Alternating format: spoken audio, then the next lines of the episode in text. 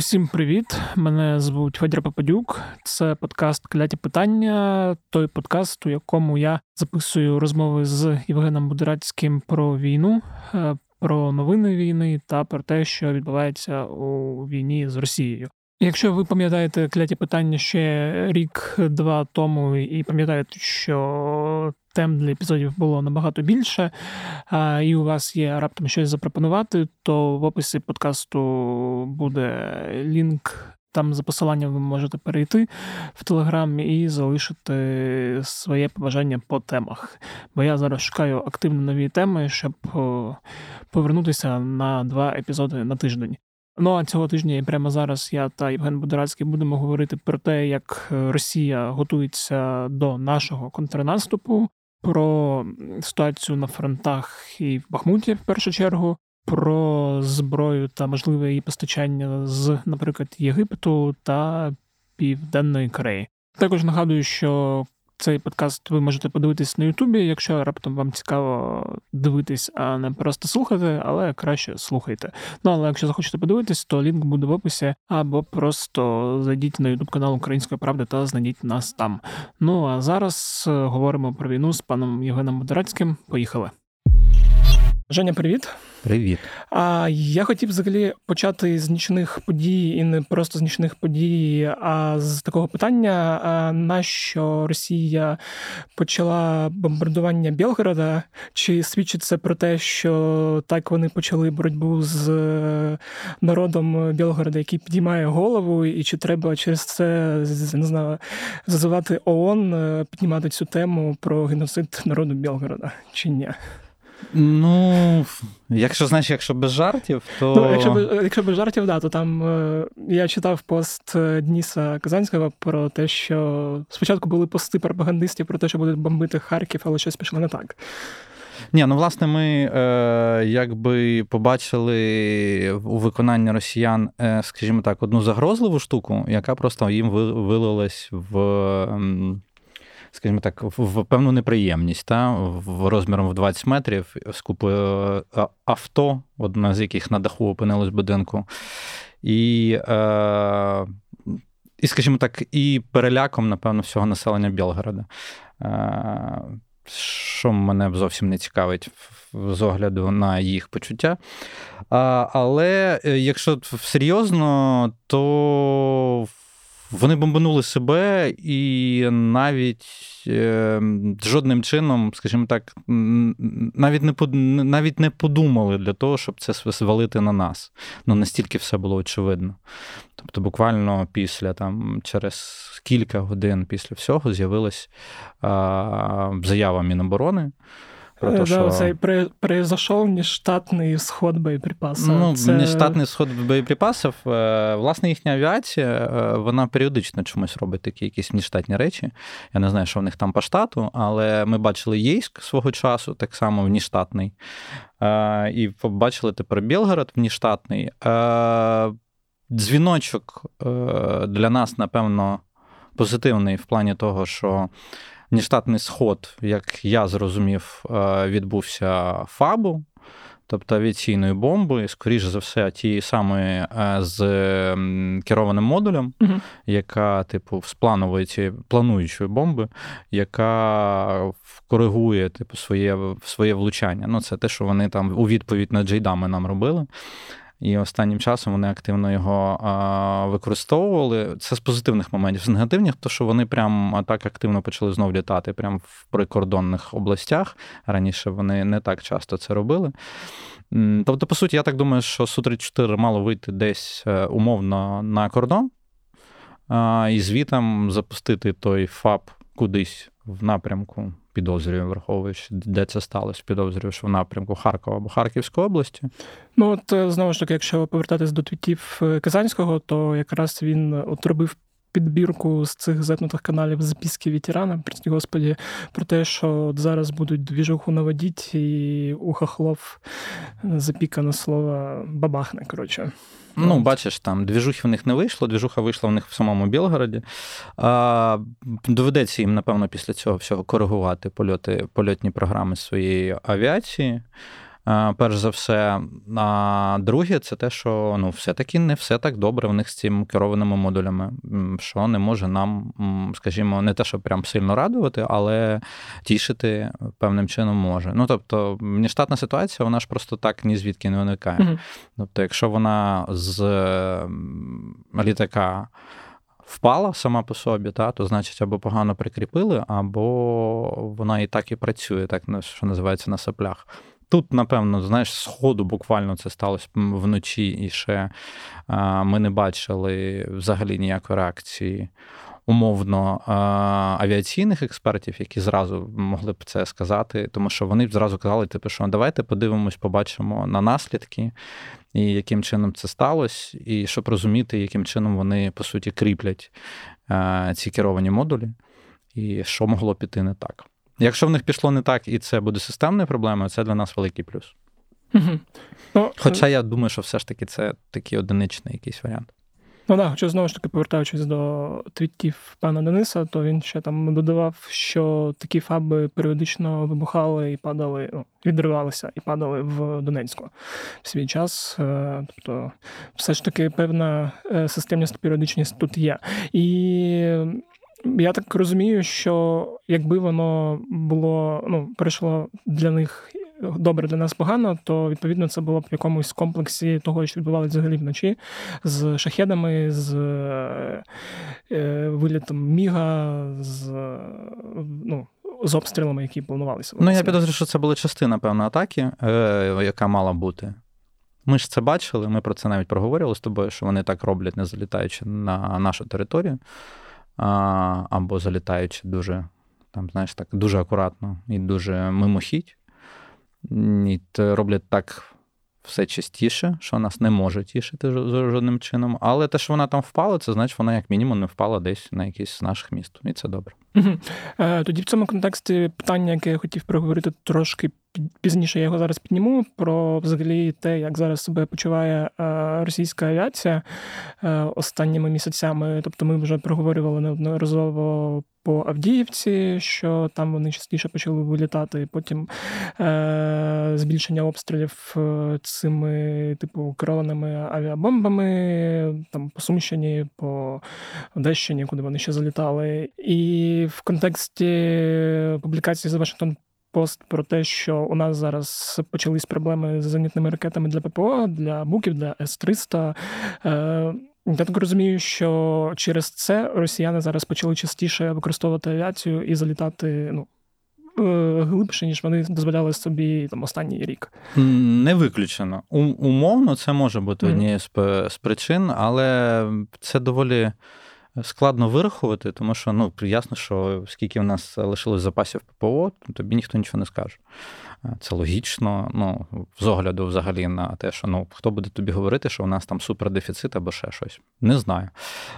З одного боку, з другого боку, це може бути якраз е, продовженням цієї їхньої нової тактики з е, тими керованими модулями, що типу вони просто максимально намагаються використати те, що вони собі придумали. Угу. Да, бо я от на це дивився навіть там з точки зору того, що всю зиму там частину, ну, з осені починаючи, вони обстрілювали інфраструктуру. Відповідно, ми все, що могли, вистрілювали, щоб все захищати. І в якийсь момент, як ти вже казав, і що в принципі зрозуміло, що ці радянські ну, старі ракети вони мають би закінчитися, бо єдина країна, яка має до них доступ, це Росія, а ну, Росія плюс сателіти умовно кажучи. От. Ну, от якраз ми проговоримо там да. в кінці з тобою, хто ще може мати доступ до тих е, зенітних ракет. Е, Домовились. Давай е, хотів я підійти ще до теми контрнаступу, але не з позиції того, як він буде проходити і як це це буде відбуватися. Не хочеться зараз займатися, не знаю, е, гаданням і спробами щось там розсекретити. Я не думаю, що це треба. Я хотів би поговорити більше про те, як росіяни е, готуються, і що ну видно по відкритих джерелам, по відкритих джерелах і ну, до чого теоретично мають бути готові збройні сили, і які є ризики та небезпеки. Бо враховуючи, що якщо ну, враховуючи вдалий до для нас е, контрнаступ на Харківщині та на Херсонщині, хоча ну, контрнаступ на Херсонщині проходив більш проблематично і методично, не так стрімко, як харківський контрнаступ. От відповідно, що росіяни мали якісь е, уроки вивчити і підготуватися, і ми теж в наших подкастах неодноразово говорили про те, що все не буде так швидко і легко як це було восени минулого року. Тобто і цікаво якраз в цьому контексті детально проговорити, що саме не буде легко. Ну. Швидко легко б не було і минулого року. А... Ну, я про те, коли фронт е, російський обвалився там за лічені дні і. Ну, то треба перш за все розуміти, що тоді, коли він обвалився, вони тоді ухвалили рішення про мобілізацію. Так. Тобто ми ще його фактично провели контрнаступ на Харківщині ще проти тих сил, які у них були. Тобто вони не розрахували їх, і тому це стало однією з тих факторів, які позитивно вплинули на наш контрнаступ на Харківщині, в тому числі на Херсонщині потім. Так? Вони готуються, готуються серйозно. Ну, типу, недооцінювати їхню підготовку ну, було б дивно доволі. Знаєш, типу, коли всі говорять про спочатку говорили про їхній наступ, потім говорять про наш контрнаступ. Звісно, вони це все чують і бачать, і коли їхній наступ, по суті, не те, щоб я би сказав, він загруз, отак би, напевно, правильніше сказати, е, виключно на Донбасі. Тому ми бачимо, що вони активно готуються, риють окопи. Якщо брати там супутникові знімки, е, то ми бачимо навіть звідки вони чекають там умовно найбільших е, наших наступів. Вони доволі е, Якщо говорити, ну тут ми не про секрети, ми говоримо про класичний контрнаступ, ну тобто класичні наступальні а, якісь дії або ще щось в тих географічних обставинах, в яких а, які дані, ну типу в даних умовах бойових дій. А, По факту вони готуються більше а, е, на Кримський перешийок. Ну, це якби це логічно, тому що вони максимально хочуть убезпечити Крим а, і вхід в Крим там умовний наш. Вони готуються на Запорізькому напрямку доволі активно, і вони активно готуються до оборони в як не дивно, там десь на північному сході нашому, і на і власне в їхніх областях. Тобто вони, е, на відміну від е, багатьох, напевно, прорахували, прораховують всі варіанти. Ну, після, напевно, Харківщини вони вирішили прораховувати всі-всі-всі варіанти. Тому вони е, очікують отак, от, там, з трьох-чотирьох боків. Три-чотири можливих, можливі там алгоритм дій з нашого боку. Один це, наче, якщо дивитись, що вони роблять в Криму, давай спочатку зразу скажемо приблизно, як це все відбувається. Mm-hmm. Тобто, що таке, е, як вони будують свої от ці загороджувальні е, окопи, фортифікаційні загородження і все інше? Воно відбувається приблизно так: е, ставиться мінне поле, потім ставляться бетонні перепони. Ці їхні оці пірамідки, які вони там люблять називати там зуби дракона, ставиться це, потім ставиться е, е, ще одне мінне поле, потім ідуть окопи бліндажі, а потім е, знову протитанкові рови.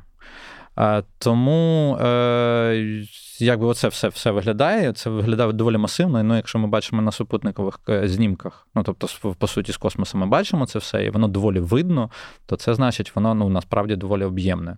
Тобто, це не щось там, типу, просто звичайно окопи, якби ви вийшли на вулицю, подивилися, там хтось вирив ямку. Ні, це доволі такі масивні е, укріп райони, які вони будують е, умовно там доволі добре було показано якось в районі Медведівки, і це в Криму там в районі Перешийку, так само вони будують, і в районі Мілітополя, теж оця 70-кілометрова ця лінія, яку вони вирили повністю, вона якраз показує, де вони чекають наших основних е, дій. Ударів і всього іншого. Е, те саме вони зробили в Курській і в Білгородській області, і там, от на лінії перед Сватово, там, де ви там Кремінна Сватова, з там того боку, там північніше, вони теж так великі ці загородження зробили. Тому можна приблизно уявляти, що вони таким чином думають, що ми з там того боку можемо піти, і залишили собі оце вікно, де вони наступають. Бахмут, Авдіївка, Кремінна, Вугледар. Тобто з цього боку вони собі лишили таке вікно, там, де якби в них накопичено великі сили, тому вони тут наступають. Враховуючи весь е, цей набір того всього, що вони роблять, то це доволі проблематична штука. Взагалі, контрнаступ це проблематична річ в нинішніх умовах, оскільки.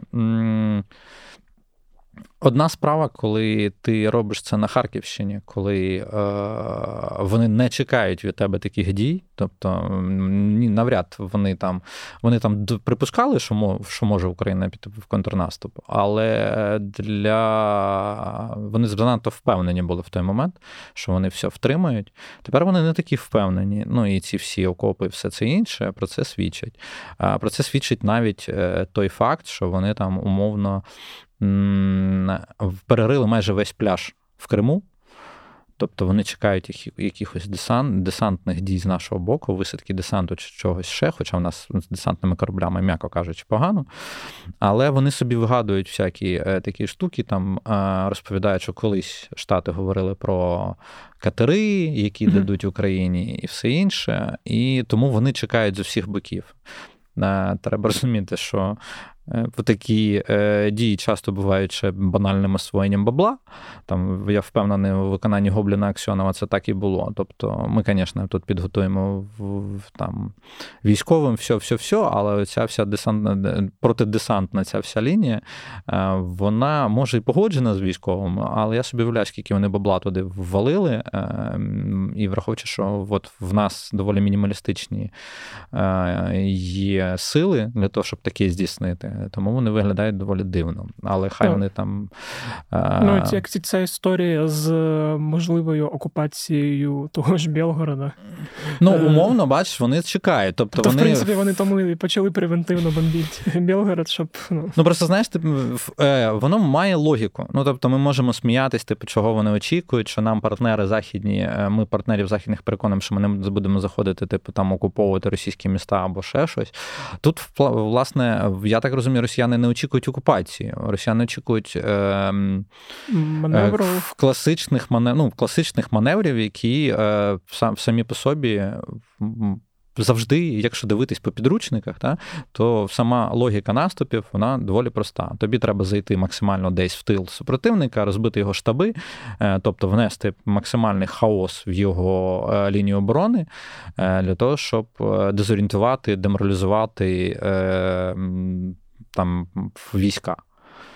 Власне, якщо з цього боку, тобто, якщо вони очікують, що ми там, наприклад, можемо, ну от я пояснюю зараз Курську, там Білгородську і там Брянську та, область, це все все весь там, де вони теж там окопуються. Е, я це пояснюю, що вони там вважають.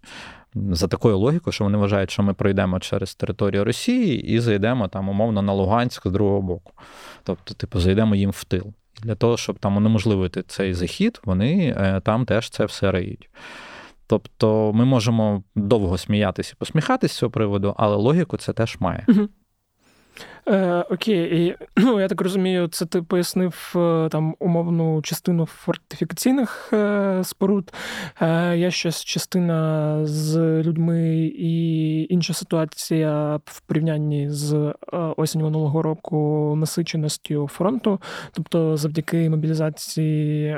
Військових російських е, стало набагато більше, ніж було. І це теж буде впливати. І мені ну, от ще питання було в мене авіації і інших е, там, блоках, типу те, що можна називати там дронами, е, ребами, іншою підготовкою. Ну, дивись, знову ми знову не про плани, а про класику. No, да? no, класичний контрна... ну, класичний наступ, контрнаступ він відбувається. Е, що що потрібно перш за все зробити? Враховуючи наші проблеми з авіацією, про які знають всі, нам максимально треба вибивати ППО. В класичному наступі, ну не то, що нам, взагалі, в класичному наступі, контрнаступі, як хочете, так і називайте. Ем, перш за все, треба вибивати ППО. Ем, для того, щоб е, ну, власне, щоб мати змогу насипати і розвалювати ці всі фортифікаційні споруди, які вони набудували собі. Чим швидше ти їх розвалиш, тим легше тобі піти. Враховуючи, що в нас є дефіцит авіації, то у нас, я так розумію, більший опор буде на інженерні війська, яких нам теж доволі західні партнери доволі багато дали. Не, ну там не інженерні війська, прям в чистому вигляді, там, а інженерні такі машини, всякі різні, які будуть швидко розміновувати все для того, щоб пришвидшити цей весь рух. А в цей момент росіяни, звісно, будуть е, намагатись пробувати це все вибивати. І отут їхня авіація для цього і буде працювати. Тобто, нам, якщо ми в небі не можемо їм сильно протиставити нічого, або я не знаю, там тут можна по-різному говорити, чи можемо ми протиставити, чи не можемо. Це те саме завдання з їхнього боку буде так само з нашим ППО працювати. Тобто, щоб їхня авіація не ну, по суті не розбомблювала ті ті війська, які будуть йти в наступ, умовно, зразу з ходу, то нам теж треба буде підганяти по полю бою туди. І воно теж буде багато в чому відігравати дуже важливу роль. І їхня авіація, їхня там перевага в авіації тут може теж мати певні такі дзвіночки. Нам максимально треба їх е- убезпечити для того, щоб їм показати приблизно як в перші дні над Києвом, що типу, чоловіки, не літайте, бо вам тут буде горе. Ну, Власне, е, саме таким чином, в основному, перевага в небі і досягається. Тобто, якщо ти бачиш, що ППО супротивника слабкий і не може реагувати, то ти більше використовуєш авіацію. Чим більше ти використовуєш авіації, тим більш розв'язані в тебе руки для того, щоб вибивати ворожу техніку. Угу. Е, Зрозуміло. І ну, от історія, я не знаю, чи вкладається вона в класичну там теорію наступу про е, кількість е, дронів, необхідність їхня. Бо з одного боку ми говоримо про те, що у нас е, справа набагато краще з цим, ніж в росіян. З іншого боку, все одно розуміємо, що вони намагаються цю прогалину якось заповнювати. І чим воно може там завадити чи. Ні, ну дрони необхідні, вони потрібні завжди. Ну тобто, зараз ми вже побачили сучасні війни без дронів. Це в принципі не такий дещо нонсенс, та? тому що ну це твої очі. Тобто, для того, щоб бомбити, розбомблювати ці фортифікаційні споруди або щось інше, по-перше, тобі треба їх бачити добре. Для того, щоб їх треба бачити, тобі потрібні дрони. Для того, щоб їх там умовно без не тільки ж бойові дрони використовуються, є ж і розвідувальні дрони, є різні види дронів, скажімо так, для того, щоб в бойові дії, наступальні дії проходили легше і з мінімальною кількістю втрат. Тому дрони тут теж будуть. Якщо здається, саме цього тижня у нас доволі доволі такий цікавий ролик викладали, здається, Вовки да Вінчі про оборону дороги да. життя. Там доволі чітко видно, навіщо дрон взагалі потрібен. Дрон це твої очі, перш за все. Тобто всі ну, там, бойові дрони там, і все інше це важливо, але при цьому, якщо ти без очей, то ти не можеш наступати. А якщо ти не можеш наступати, ну, то в тебе нічого не вийде. Ну, Тобто відвоювання території, воно відбувається тільки з наступом. Тому перевага в дронах, вона е, не завжди помітна. Ну, в плані того, що тому що ніхто ж не бачить, скільки в нас дронів, скільки в них дронів. Ця вся інформація, тим більше зараз максимально закречується з обох боків. Угу. Ну, звісно, хотілося б нам побільше, щоб наших бойових дронів побільше використовувалось для того, щоб ми мали тут перевагу і не давали їм можливості розвернутися. Да, ну єдине, що там мені потрапляється на очі, це знову ж таки скріни з різних затнутих телеграм-каналів, але там переважно про те, як в них все погано і як е, в нас це добре. Але я інколи такий починав думати, а чи це не ПСО, чи це не спеціально вони так Ну, пишуть. ти ж пам'ятаєш, да, інформаційний туман штука така. Угу. Окей, давай поговоримо тепер про те, що змінилося протягом цього тижня на лінії зіткнення на фронтах.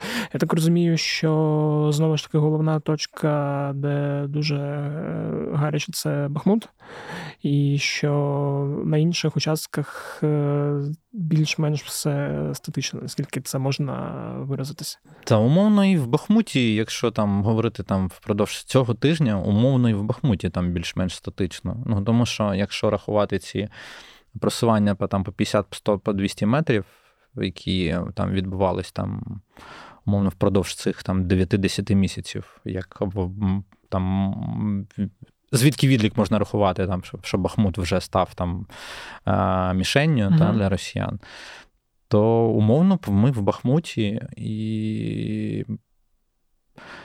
Це знаєш, якщо ми говоримо про фронти, то давай зразу закриємо цю тему, тому що вона доволі просто пояснюється. Типу, він стоїть дуже складно, але він фактично статичний на всіх напрямках, на яких було. Тобто якихось таких кардинальних рухів, які а, могли б прям сильно вплинути. Ну, ми бачили, звісно, красивий а, зліт будинку культури в Бахмуті, да, там його його вибух, да, який свідчить про те, що наші хлопці-дівчата е, там не просто так воюють, а використовують зовсім різну тактику для того, щоб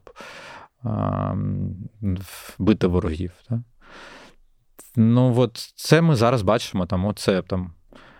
Там відео вовків да Вінчі, цей вибух, це, якщо я не помиляюсь, тут можу помилитись, здається, це 77 робило.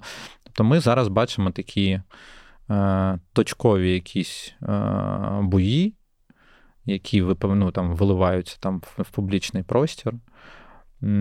А то, що відбувається там на західних, в західній частині Бахмута, ну, власне, зараз за західну частину Бахмута йде, от зараз бої йдуть, то Ну, це це, це бої, просто це знаєш, типу, це вуличні бої, в яких сьогодні твоя вулиця, завтра вулиця не твоя. Сьогодні твій будинок, завтра, можливо, вже не твій. Ну, от поки поки ми в таких умовах. Ну, але ми в поки в Бахмуті є. Ми ще з тобою в попередніх епізодах говорили про те, що зараз дуже сильно впливає на ну, те, що відбувається на лінії зіткнення погода, е, дощі і все таке. Я ще читав думку про те, що е, росіяни. Е, і я ще читав думку і я ще читав думку про те, що росіяни е, через те, що очікують нашого контрнаступу, е, почали ну, е, припинили ці навпаки, да, припинили ці місні штурми і почали берегти сили, щоб ну, власне готуватися. Чи можливо така історія? Я не знаю, я не впевнений. Скоріше, от мені от історія з. Перекупкою військових з збройних сил в ну по суті, там я не знаю, там викрадення, перекупка, як це назвати, там а, яка вилилась теж в інформаційний простір так, цього якщо тижня. Якщо ти це почав говорити, це треба да, задати контекст, що з'явилися російські відео про те, що, начебто, ну, мобілізованих е, якусь кількість е, просто відвезли з точки А в точку Б, е, передали вагнерівцям і сказали, що ну, ви тепер тут будете служити. Ну да, забрали військові квитки, і все. Ну, типу, там. По суті, їх просто нема, вони тепер в там, в підпорядкуванні Вагнера. А, Як це може бути в підпорядкуванні ну, типу, в частинах Вагнера, якщо Вагнер це не є частиною Збройних сил Росії? Тобто Міноборони Росії, ну це по суті ну, викрадення військових. Ну тобто, тому що найманці приходять, забирають мобілізованих військових, і кажуть, що ви тепер наші, ви тепер воюєте з нами. Ну для чого це робиться? Ну звісно, напевно, тому що у них дефіцит у Вагнера. Ну тепер вони йдуть і на такі а, дії, скажімо так. Ну тому я думаю, що ця історія якраз свідчить про те, що в них просто дефіцит сил, а не е, то, що вони когось там економлять. Вагнерів це не здається, ми вже побачили це за ці всі місяці, що вони особливо нікого не економлять. Ні, не Просто в них їх немає, і тому, знаєш, типу, і тому в, вони стають трошки меншими, менш активними діями. І я так розумію, що оці історії, які виникають з цими там. Е, там перекупкою, перетаскуванням, перетягуванням, викраденням російських мобілізованих, як хочете це називайте. Ну це просто не ну як це це не ніяк не складена в нормальну лінійку ситуація, коли там мобілізовані. Ну тобто, коли солдат збройних сил якоїсь частини просто опиняється в підпорядкуванні якоїсь приватної контори е, на війні. Тобто, умовно, ну дивіться, умовно, е, людина пішла, ми можемо ставитися як завгодно до цієї людини, але вона мобілізована, вона, типу, пішла до своєї армії. Та? Її мобілізували, вона пішла до своєї армії. А, Типу, там, е, дезертирство, купа всяких статей, якщо ти типу, не підеш. Пішла. Я не кажу за своїм бажанням, не за своїм, умовно. Іде потім приходить туди, і потім тебе. Тобто, ти все поки що в законодавчій рамці йдеш. Тобто для між, ну, для міжнародного там суспільства, е, власне, що б ти не робив на війні, ти солдат. Тобто, ти, якби, якщо ти там не робиш воєнних злочинів. То що б там з тобою не трапилось, ти там поранений, потрапив в полон, з тобою мають поводитись як з військовим. І тут ти приїжджаєш, ну, по суті, там кудись приїжджаєш там умовно там на Донбас, і тебе хлоп перекидають в приватну військову там цю, ну як вони називають в ПВК. Ну. Тобто ти переходиш з статуса солдата офіційного, який, в принципі, визнаний світом е, міжнародним там міжнародним правом, що ти військовослужбовець, який в принципі захищений там Женевськими конвенціями, ти переходиш в статус найманця злочинця, тому що ти воюєш на е, стороні тих людей, яких які міжнародне право вважає злочинцями по факту, тому що вони. Не є десь чимось зареєстровані, офіційно якимось чином влаштовані. Ну, по суті, просто ти ти вже стаєш, тобто ти переходиш межу закону, перетинаєш не за своєю волею. Ну, це от я називаю це викраденням. Ну, це їхні проблеми, звісно, але це просто показує на те, що це я би сказав, що це дзвіночок про дефіцит Вагнера. Саме тому, напевно, в Бахмуті у них е, все менше і менше стає темп, а угу. не тому, що це я тобі про те, що я не дуже погоджуюсь з цією логікою, Ні, що типу, що говорив... вони намагаються мобілізованих трошки переберегти, або ну там не мобілізованих, а типу трошки переберегти силу для того, щоб відбивати наш контрнаступ. Да, я просто говорив не стільки про Бахмут, а про інші напрямки, там та ж Авдіївка і решта. Де, Та ні, ну там стабільно йдуть бої. Ага. Ми побачили навіть там, ну умовно, там ми побачили певний такий всплеск посеред тижня в Угледарі, який просто не мав продовження, але він теж був. Ну тобто там все-таки ну, боїв йдуть. Тобто нема такого, щоб пацани стали угу. і стоять і чекають, поки росіяни йдуть, а ті не йдуть. Ні, ну, такого немає. Тобто воно воно продовжується, але просто може з з інтенсивністю не такою, е, не такою, щоб вона потрапляла так на перші полоси перші смуги ЗМІ. Угу.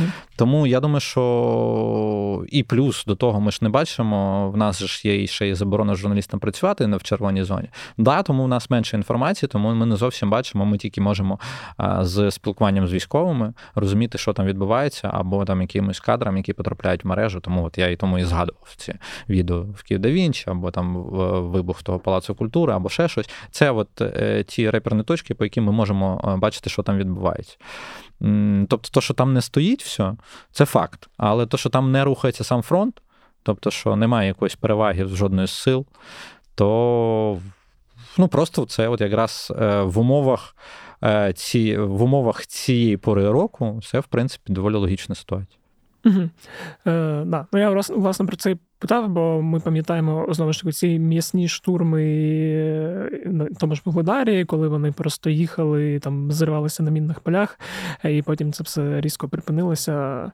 І ну, цікаво зрозуміти, чому. Чи вони порозумнішали, чи навпаки, просто. Ой, це знаєш, там доволі в великий пласт того, що відбувається зараз безпосередньо в російському міноборони, і всьому, що видно зі сторони. Ну, тобто, ми не зсередини там, але це там умовно там візит Путіна, який показував, хто був в його оточенні, де був Шойгу, де був Герасимов, які не поїхали з ним.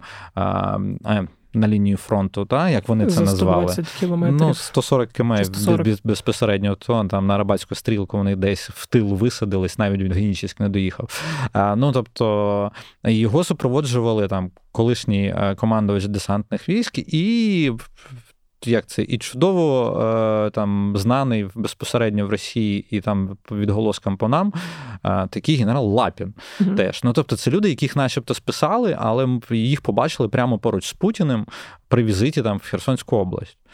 Ну, значить, тобто там не було ні Герасимова, там не було ні Шойгу. Значить, або цей візит неважливий, е, але як це може бути візити Путіна неважливі? В їх в їхній логіці такого не буває. Ну, особливо на окупованій території. Особливо на окупованій території, який потім подається там, як е, який виглядає доволі смішно на, на фоні нам, умовно, там, коли Зеленський з'являється в Авдіївці або в Бахмуті, та? там або прямо безпосередньо перед ними. Це не суть важливо там вперед чи в. А, факт просто того, що 140 кілометрів від лінії фронту, які намагаються російському там обивателю, який дивиться телевізор продати, або там солдату, що от головнокомандуючий з вами, ну ну якось він зовсім не з вами. А то от всі ці рухи, все, що там відбувається в цій е, російській е, ці, ці міноборони, це воно просто багато про що свідчить, як може змінитись взагалі стратегія того, що підходів до майбутнього е, наступного етапу україно-російської війни. Угу. Да. Ну, В цьому контексті мене ще цікавить історія з можливою їхньою мобілізацією додатковою. Бо з одного боку, ну, ми бачили і обговорювали минулого тижня ці електронні повістки, тобто, фактично, тепер е, Е, чоловік в Росії, який залишився, він не може взагалі ніяк сховатися, що й буде обмежений в своїх правах. З іншого боку, на що я звернув увагу цього тижня, ми там бачимо продовження міноборони збирати людей завдяки агресивній рекламі. Там було кілька е, матеріалів російських змі е, про те, як взагалі вони ведуть цю кампанію. Наскільки зараз в Росії стало багато реклами, яка там зазиває е, чоловіків підписати контракт, піти воювати, і інколи там це ну. З одного боку, це дуже смішна реклама, але з іншого боку, це говорить про те, що вони все ж таки намагаються е, спочатку закрити цю діру, яка в них там скоро виникне тими, кого можна назвати добровольцями, і яких, судячи з усього, не вистачає і вистачати не буде, бо дурних залишається все менше і менше. Ну, на цій стадії війни воно доволі прогнозовано. Угу. І ще одна тема, про яку я хотів поговорити, це тема зброї і її поставок. Я не буду там тебе розпитувати про чергову допомогу від Сполучених Штатів. Там наче... Ну, у нас тим більше Рамштайн сьогодні mm-hmm. якраз не відбувається. Ага, ну будемо сподіватися, що в цей момент е, переймаються рішення про передачу, там не знаю, 100 е, тисяч 16. Так, от я скажу. А, Давай в контексті зливу розвідданих, е, який ми обговорювали минулого тижня, в принципі, якраз коли ми його обговорювали, там вже е, винуватця заарештовували і е, там, наш подкаст вийшов якраз після цих подій, але неважливо. Там в документах ще була історія про можливі поставки зброї з Єгипту та з Південної Кореї. І в першу чергу хотілося поговорити про Єгипет, бо мені ну, здається, що е, Єгипет не дуже. Е, оч, очевидний союзник, і ну, враховуючи там регіон, в якому він знаходиться, зв'язки там певні з Росією. Е, От я хотів розпитати, ну саме я маю на увазі зв'язки безпекові через знову ж таки специфіку того регіону. І я хотів розпитати, як взагалі тобі здається, чи можливо, що Єгипет може передавати якось е, зброю, продавати Україні? Тут, знаєш, одразу маленьке уточнення да. про Південну Корею. Це не не, не в документах, це трошки в інше. Це трошки інші, це західні ЗМІ говорили про це. Але почнемо з Єгипту. З Єгиптом, тобто, давай умовно. Чим би нам міг бути корисний Єгипет, чим би міг корисний бути Єгипет росіянам? Тому що, ну, чи це б злив, ми минулого разу да. проговорювали, що довести правда, неправда ми не можемо. Та? Але якщо Е, там умовно брати е, саме історію, якби це було правдою, та, то Єгипет. Е, там якраз було не розписано, що Єгипет взагалі розглядав можливість поставки 122 мм і там снарядів під урагани росіянам. Але потім трошки передумав, тому що, е, якби я так розумію, американці просто нагадали, хто їхній зараз головний оборонний постачальник, перш за все. Ну тобто, е, сама суть. Того, що є в Єгипті, е, вона ж різнобічна. Тобто вони брали з обох боків. Тобто в них є американська зброя, в них є радянська зброя на той момент, ще там, ну і ще російська, та? але в основному вони вже почали переключатись на американську зброю. А, Тому я думаю, просто їм нагадали. Хто ваш головний Союзник. виконання, хто ваш головний, їм же ж треба цю всю зброю потім ще буде якимось чином берегти, якось за нею доглядати, і вони там F-35 ще хочуть. Там, ну, Тобто в них доволі широкий спектр впливу, верніше, спектр інструментів впливу на Єгипет з боку США. Тому я думаю, що в певний момент Єгипет просто передумав, якщо вірити цим документам, і начебто мова зайшла зовсім про кардинально протилежне, що вони будуть постачати нам 152 і 155 мм снаряди. І тут хотілося б е, просто проговорити, чим Єгипет взагалі цікавий там з огляду на те, що ми говорили з самого початку нашого подкасту сьогоднішнього. Ем, в Єгипеті дуже велика номенклатура радянських озброєнь, які нам зараз дуже необхідні. Тобто ми говоримо про С-300, про Буки, про Куби і про С-125, С-75. Ну, це нам не дуже треба. Та? Але ми говоримо про те, що в них велике, велике, велика номенклатура нашого ППО, яке в нас є, ну, по суті, таких ж типів. Е, звісно, там. В мріях ми можемо думати, що вони нам його якимось чином передадуть. Я власне про ЗРК, тобто про зенітно-ракетні комплекси. Я думаю, аж так далеко не дійде. Але в умовах там, якщо знову йти по цим документам, в умовах е, там, дефіциту е, зенітних ракет для наших ППО, е, та країна, яка має в своєму арсеналі такі зенітні ракети, яка їх використовує, була б нам дуже цікавою. Звісно, Єгипет це прямим текстом ніколи в житті не зробить, з огляду якраз на те, що вони зброя то російська, як ніяка пірат Росія, але ну, типу, що і в них багато російської зброї, з якою їм треба буде ще працювати, і просто Росія їх певний партнер. Да? Е, але там умовно через США вони б могли там нам продавати як 122, 152, 155 і міліметрів, так і умовні якісь зенітні ракети, які б нам дуже б е, дуже б знадобились, скажімо так.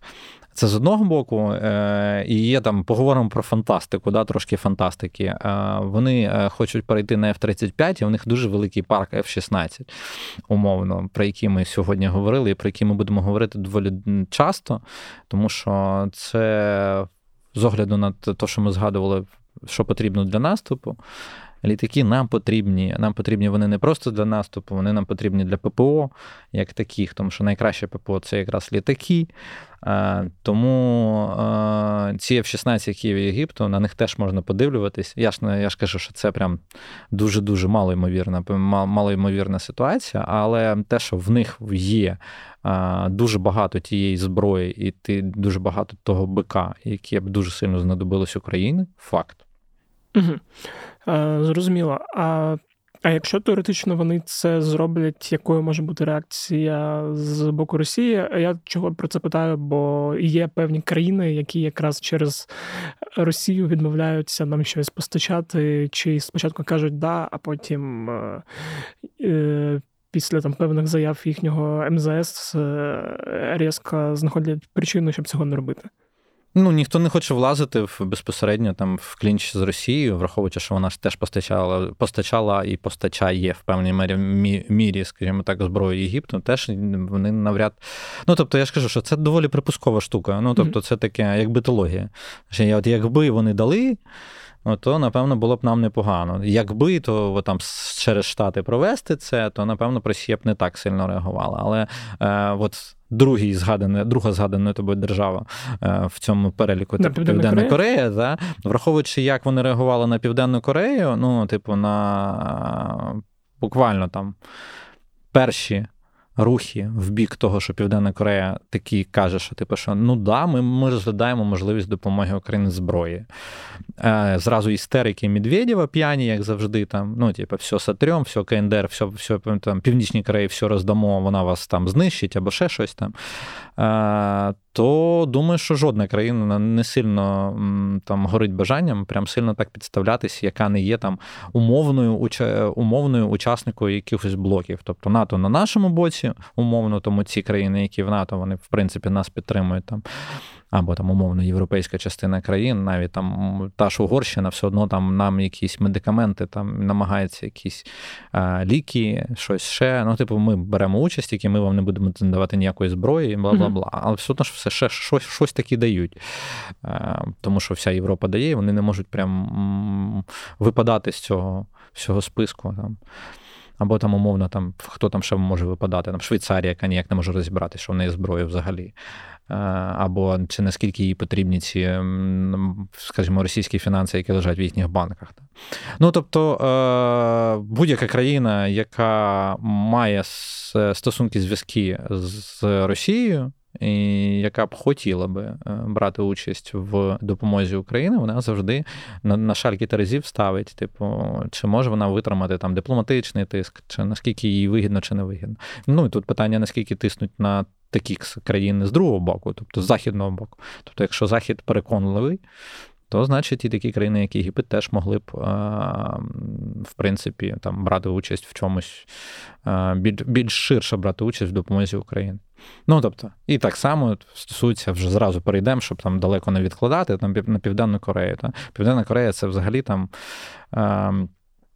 країна, на яку власне на її озброєння, на її зброю дуже багато людей цілиться в світі. Багато країн е, приглядаються дуже уважно до південно-корейської зброї. Е, власне, там в них є як е, розробки там умовних там, там танки спочатку там якісь модифікації, свої модифікації Абрамсів американських, які потім е, вже перетворились там, наприклад, в К2. Ну тобто, там, ну я чисто на прикладі танків покажу, як це приблизно в них відбувається. Вони беруть західну зброю, потім якось модифікують її під себе, і в цей самий момент е, вони. Е, можуть розробляти свої версії або свої танки. Ну, це я чисто по танках. В принципі, в них по по всій лінійці озброєнь у них так відбувається. Ну, тобто вони беруть спочатку західну техніку, з нею знайомлюються і купують, модифікують під себе, і потім паралельно починають робити своє. Тобто, там, наприклад, ем, багато в чому там. Система там К-55 чи К-9. Ем, ну, коротше, там в них все К, тому завжди завжди можна заплутатись. Краби польські, вони якраз на основі їхніх К-9 е, в, типу, в ті, що в нас вже на фронті. якби. І якщо Південна Корея оцей е, свій свій там дала нам доступ до свого там арсеналу озброєнь, це було б дуже круто, тому що е, сама по собі е, всім здається, Південна Корея це що, кей-поп, да?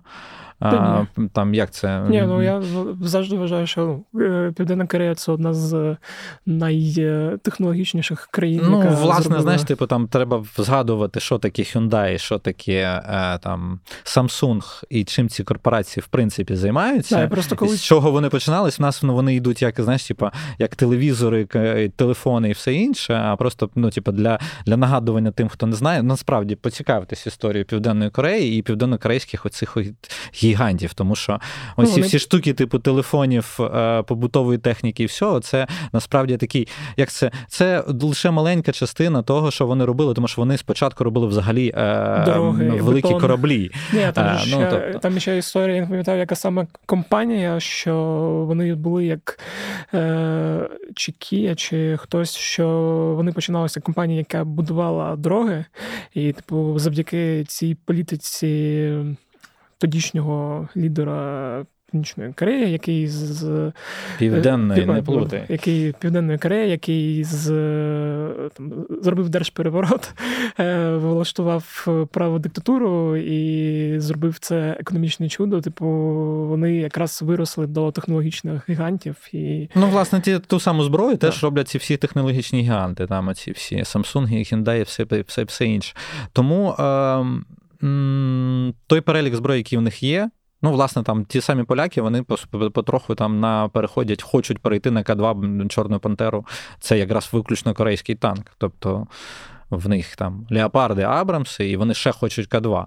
Ну, тобто, поляки взагалі до корейської зброї доволі, доволі, скажімо так, тендітно ставляться, ніжно, я би так сказав. Тому, якби Південна Корея погодилась відкрити свій арсенал, до речі, ще згадаю, там хто відкриє Military Balance, доволі сильно здивується. Південна корейська армія це шоста армія світу. Да, я розумію, що після того, як е, Росія влізла е, і поперла на 22-гу армію світу, і показує, що друга армія світу проти 22-ї, це ну зовсім не так завжди відбувається, як могло відбуватись. Але то, що там ви просто побачите на цю маленьку Південну Корею на карті, і зрозуміти, що вона по озброєнню шоста в світі. Ну і там, я думаю, питання, чому нам цікаво було б їхнє озброєння, у вас відпаде. Угу. Е, Дякую, що пояснив. Е, тоді пропоную закінчувати наш е, подкаст. І, як Авдіївка завжди... буде наступного разу. Да, Про Авдіївку поговоримо наступного разу. От дякую, що все розповів, пояснив. Зустрінемось наступного тижня. І, як завжди, мушу нагадати про перше, якщо вам подобається подкаст «Кляті питання, то поділіться ним з друзями. По-друге, якщо вам дуже подобається подкаст «Кляті питання, то поставте йому оціночку в Apple Podcast та на Spotify, якщо ви там слухаєте. І якщо ви слухаєте в Apple Podcast, то залиште якийсь коментар, дуже дуже допоможе. Також хотів нагадати про Третє важливе, що не забувайте донатити на Збройні Сили України. Фонди, що за фонди, ви думаю, так знаєте. Просто от е, нагадування, що це треба робити хоча б 10-20 гривень на день або на тиждень. Коротше, як можете. А якщо у вас ще залишаються можливості підтримувати не тільки Збройні Сили, але й медіа, то підтримуйте українську правду, вступаючи в клуб української правди. Ну і як завжди нагадую про інші подкасти, які в нас виходять. Е, в розділі подкастів на УП ви знайдете їх всі. Мої колеги стараються, щоб вам було що послухати. На цьому все. З вами був Федір Попадюк. Е, скоро почуємось і бувайте здорові!